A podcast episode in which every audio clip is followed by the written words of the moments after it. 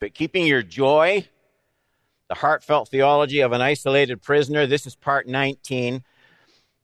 And if there's ever a text that most directly relates to that title, Keeping Your Joy, it would surely be this one. We're going to be studying Philippians chapter 4, verses 4 through 7. The title for this teaching is How Great Joy Shuts Out Smaller Fears. So if you have your Bible here or at home, Philippians 4 4 to 7, either start it up or open it up.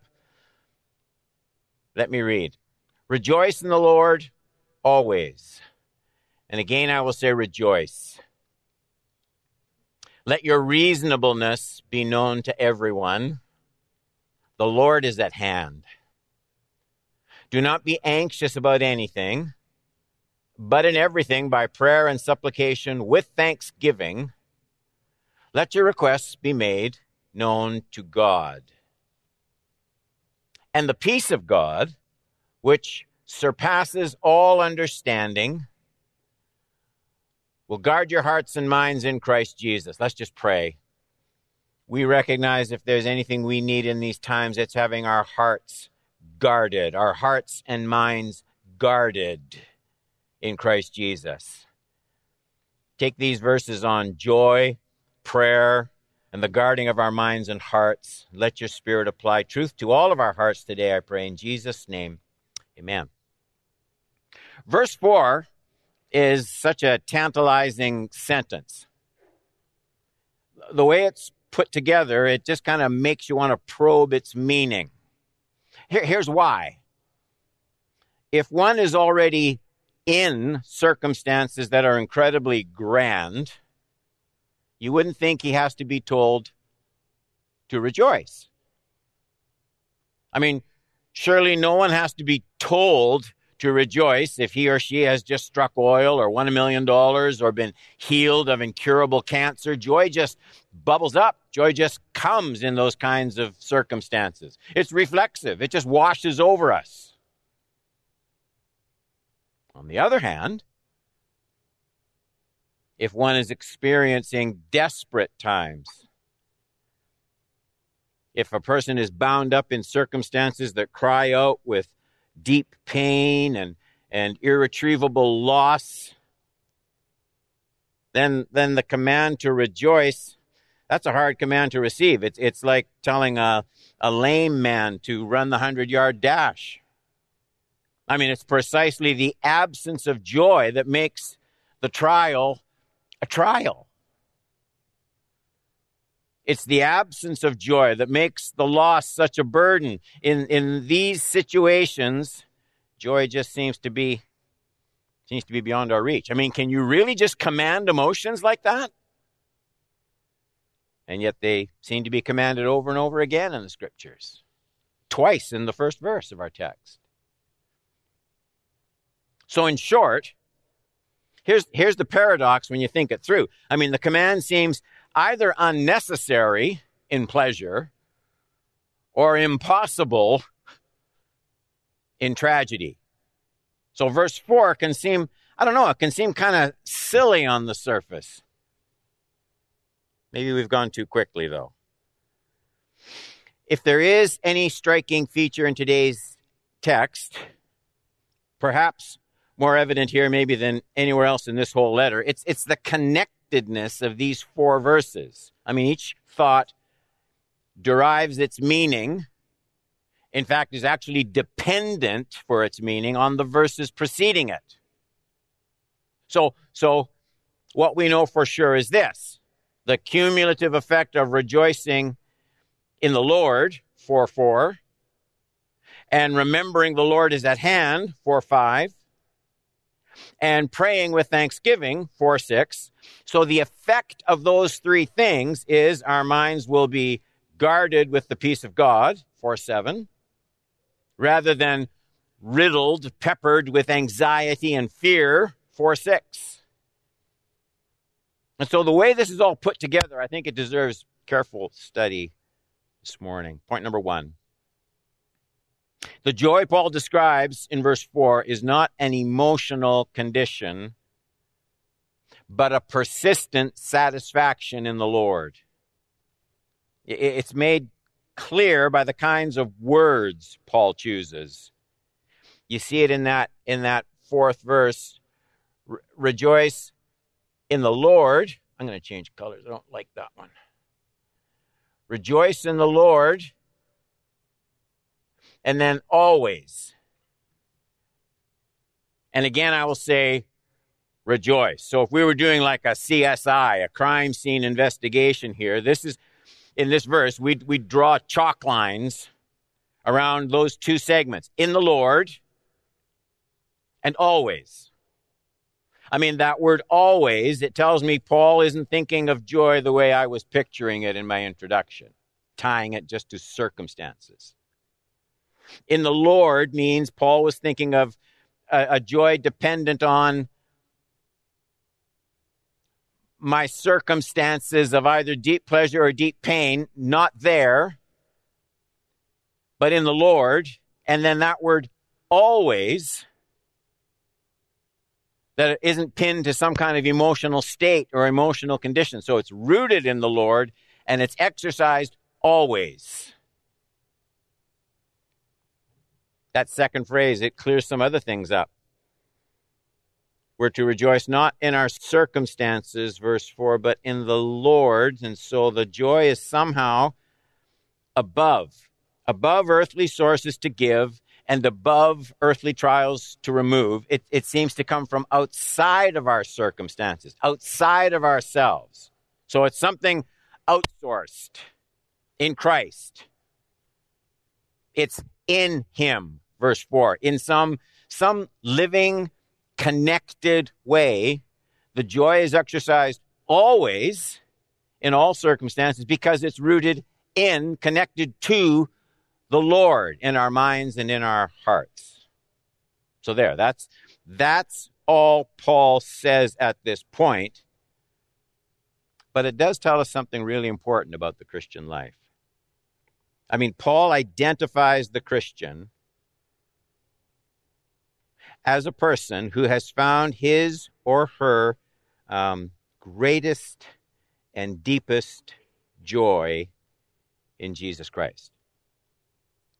So, so many things are important, but none are as important as Christ. So as we study these words, as you hear them in this sanctuary, or in your family room or whoever you're watching this as it's streamed, if, if you're a Christian at all, this is where Paul wants to plant your heart in Christ. You, you don't uh, apprehend the Christian life accurately or your place in Christ accurately. You're not thinking about it right if there is, if there is anything else that is just as important to you. So you, you and I misrepresent the, the beauty and the importance of Christ to the world if anything else is ever perceived to be as great and as meaningful and as important and as joy producing as Christ. Christians rejoice in the Lord. And as we'll see in a minute, that is meant to be seen and observed. This isn't a new idea with Paul. Paul's biblical sort of logic of joy it's always been the stance. It's always been the position of the one who knows God. I was looking at these familiar words from the prophet Habakkuk toward the close of, of that book. The prophet says, Though the fig tree should not blossom, nor fruit be on the vines, the produce of the olive fail, and the fields yield no food, and the flock be cut off from the fold. And he piles things up, doesn't he? And there be no herd in the stall. There's nothing good in any of those verses yet. Yet I will rejoice. Here it is the same phrase. I will rejoice in the Lord. I will take joy in the God of my salvation. So Paul is Paul is just repeating what has always been the telltale sign of a renewed heart. Once you grab onto this, Once you grab onto this key thought, the theme of our Philippians text starts to just unfold layer upon layer.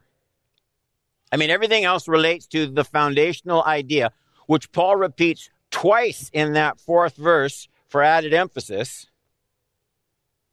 And the reason for Paul's emphasis is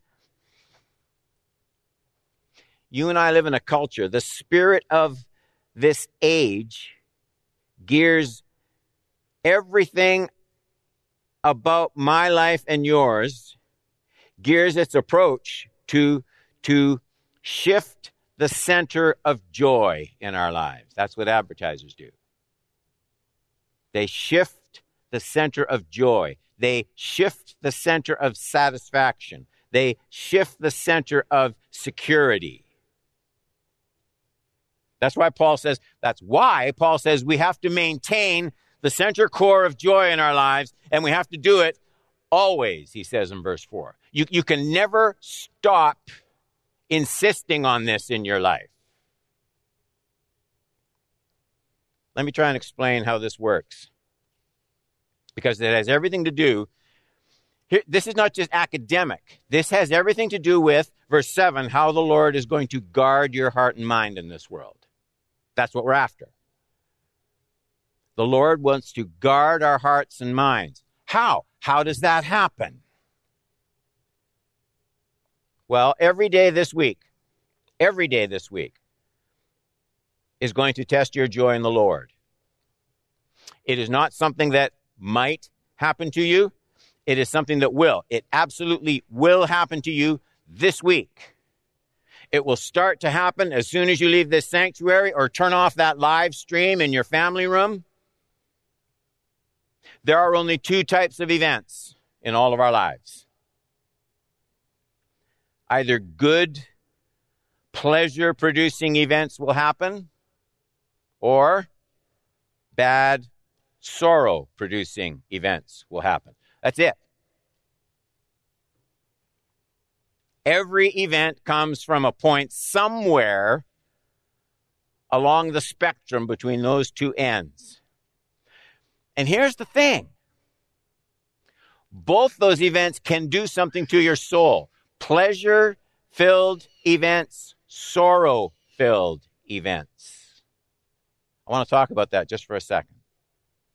Good events. Let's talk about that. Really good events. What they can do is pull your heart away from rejoicing in Christ to rejoicing in them. I mean, they bring delight, good events. The delight feels good. The delight is addictive. Uh, good events cry out for more and more attention. We, we crave more of that adrenaline pumping excitement that pleasurable things bring. Pleasurable events can make, make Christ seem distant, more irrelevant, boring, as, as good events suck more and more of our devotion, an idolatrous devotion, into themselves.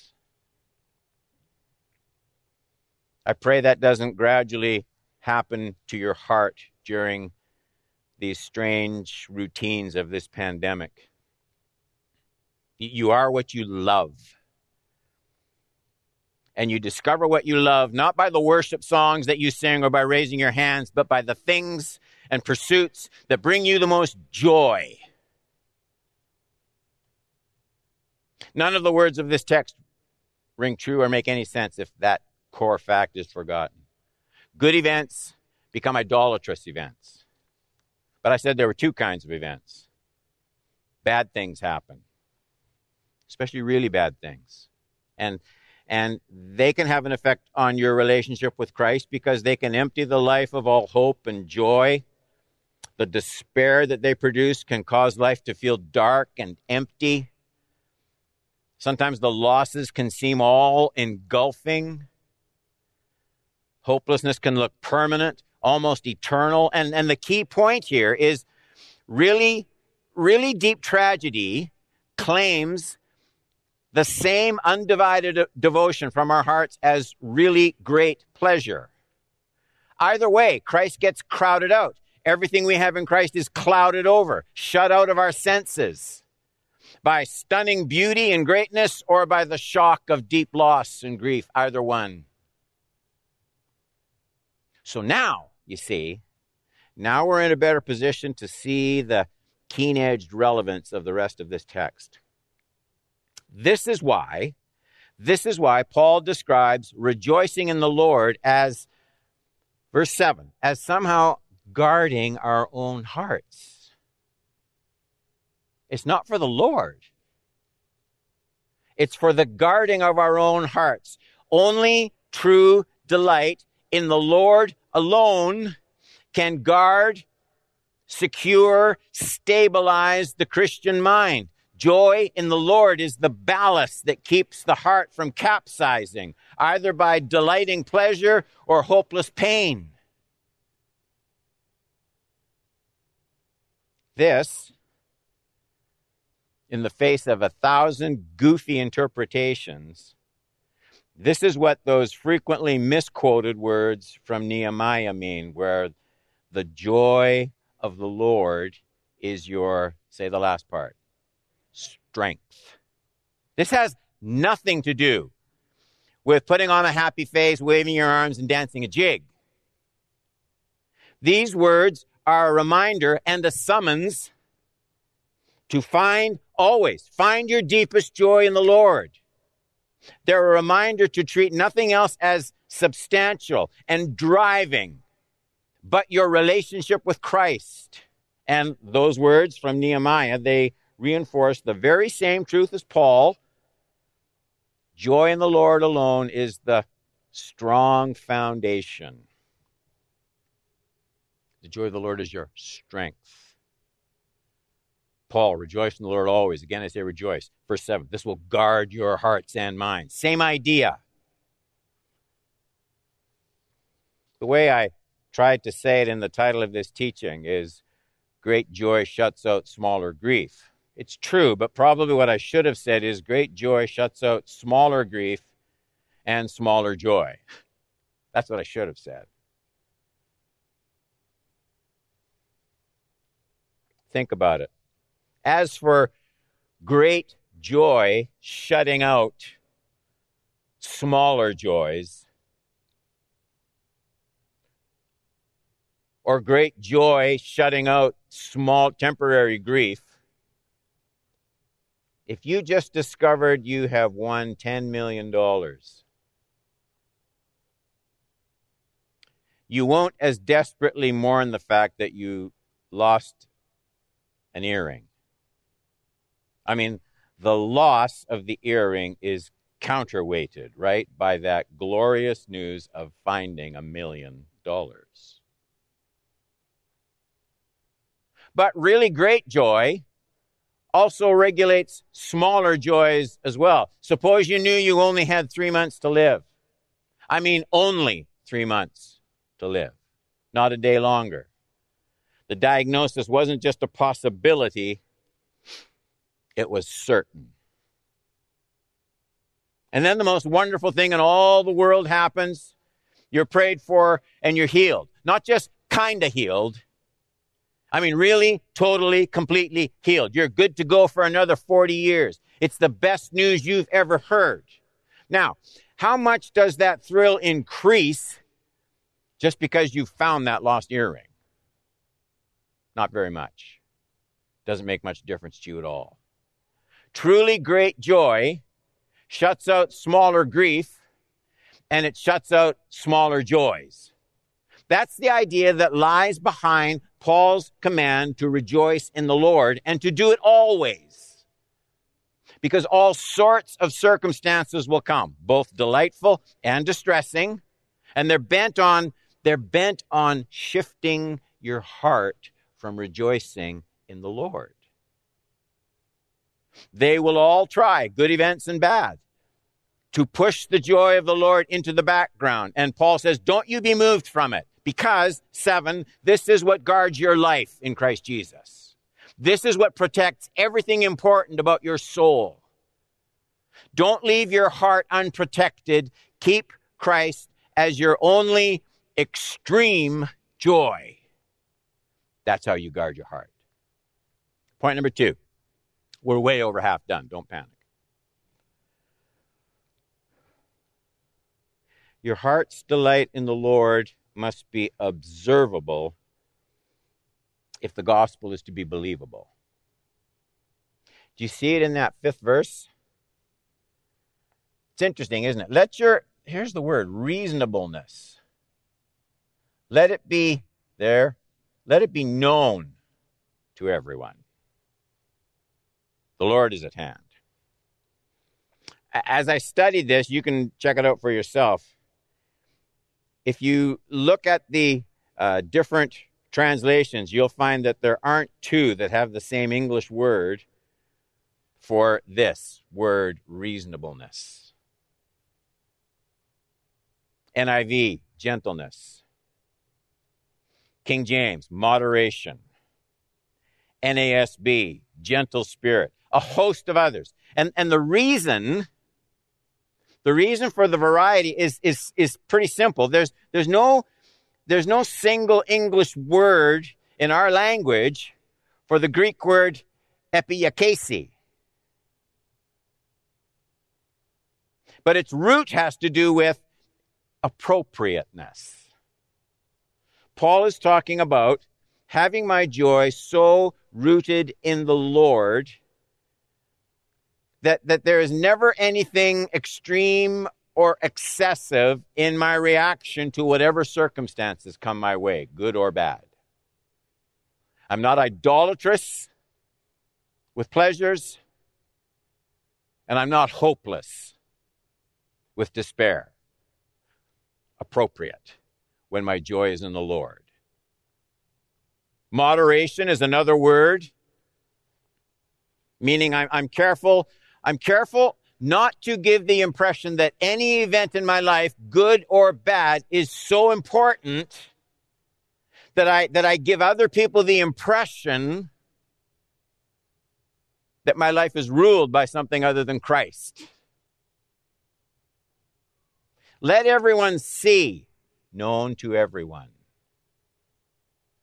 Let everyone see, Paul says, that your life is your life is supremely grounded and satisfied in Christ, no matter what you're facing and what you go through.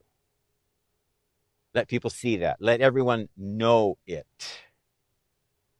It's actually the same idea Paul advanced quite a bit earlier in Philippians 2 14 and 15 where he said, uh, "Do all things without grumbling." There's a good, isn't that a good COVID verse? Or this questioning, grumbling, that you may be blameless and innocent, children of God, without blemish. Okay, but notice, in the midst, in the midst of a crooked and twisted generation, among whom you shine, you stand out as lights in the world. Do everything without grumbling.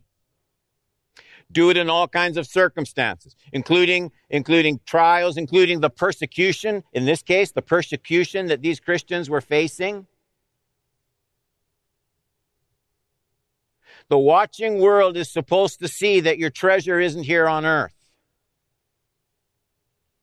People, Paul says, should see their lives shine with a light that those in the world don't possess. They get knocked off stride, they go crazy for different pleasures. They're hopeless, they have no future when trial and difficulty comes. Let your let your light shine there. Let everyone see. Isn't it interesting that fourth verse where it says, Let your reasonableness be known to everyone? Let your reasonableness. That's the ESV. So he means reasonableness means let everyone see that you do not overrate pleasures. That's really important. Let everyone see that you don't overrate pleasures. Let everyone see that you don't insist on your own way. And let everyone see that you never lose everything when you have Christ. Make sure that's a reasonable testimony that everybody sees. James actually penned pretty similar words. James 5, 7, and 8. Again, persecuted Christians in James. Be patient, therefore, brothers, until the coming of the Lord. See how the farmer waits for the precious fruit of the earth, being patient about it until it receives the early and late rains. You also be patient.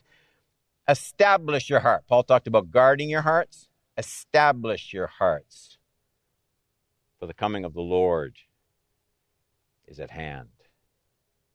Leads us into the last point, point number three. Keep your soul thankful in all things by reminding yourself of the Lord's soon return. It was in that James text, but it's here as well in our in our Philippians text, Philippians 4, the last part of 5 through 7. Here's how it starts. The Lord is at hand. The Lord is at hand. Do not be anxious about anything, but in everything, by prayer and supplication with thanksgiving, let your requests be made known to God. And the peace of God, which surpasses understanding, will guard your hearts and minds. Usually the Bible treats those almost the same thing in Christ Jesus. So the more, apparently, the Lord is at hand. That's how he starts. The more I envision the nearness of the coming of the Lord, the more I see him as being at hand, right there in that fifth verse, the more I do that consciously, well, the more I will refuse to yield my heart to the control of circumstances, pleasurable or painful. In James' word, I will establish my hearts. Paul's words, guard my hearts by looking through the circumstances, tracing all circumstances to their ultimate end in the coming of Jesus. I think what Paul means is that all events in my life, good events, great events, and tragic events, all events in my life and yours as we follow Christ are relativized by the greatest event of all, the coming of Jesus.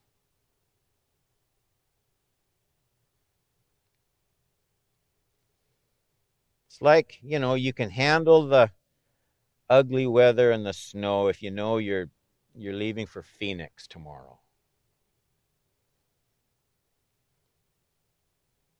Only we have a better hope. We have this hope. The Lord is at hand. That is, it's to live constantly in our hearts. I'm constantly thankful for the Lord's coming. That's what he says. I'm constantly thinking about the Lord's coming. This guards my heart because, in the light of the nearness of the Lord's coming, the circumstances that seem so wonderful are just temporary. And the circumstances that seem terrible are never so terrible that they remove my hope in Christ.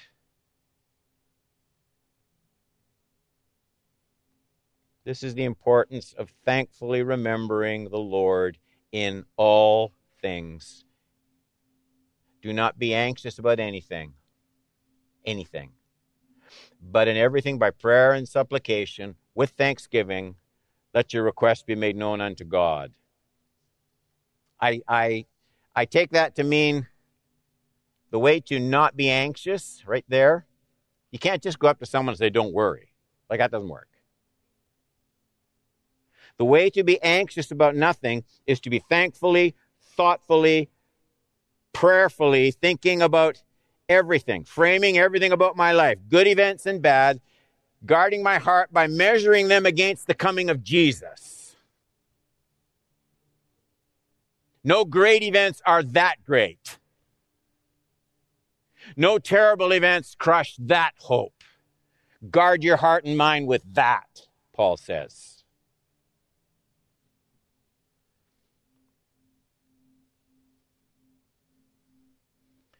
Let your contentment in Him moderate everything else, great and disastrous, about your circumstances. And that's how lives will be guarded. This is life in Christ at its safest and at its most joyful. And everyone said, say it loud enough that they can hear you on the live stream. I like that. Thank you, Lord, for your word, your good word. It means everything to us. Oh, how we underestimate what we have in Christ Jesus. And as we get ready now to watch this World Impact video with our friend Murray, again, the, the nearness of Christ and the new light that that shines on all the events of our lives.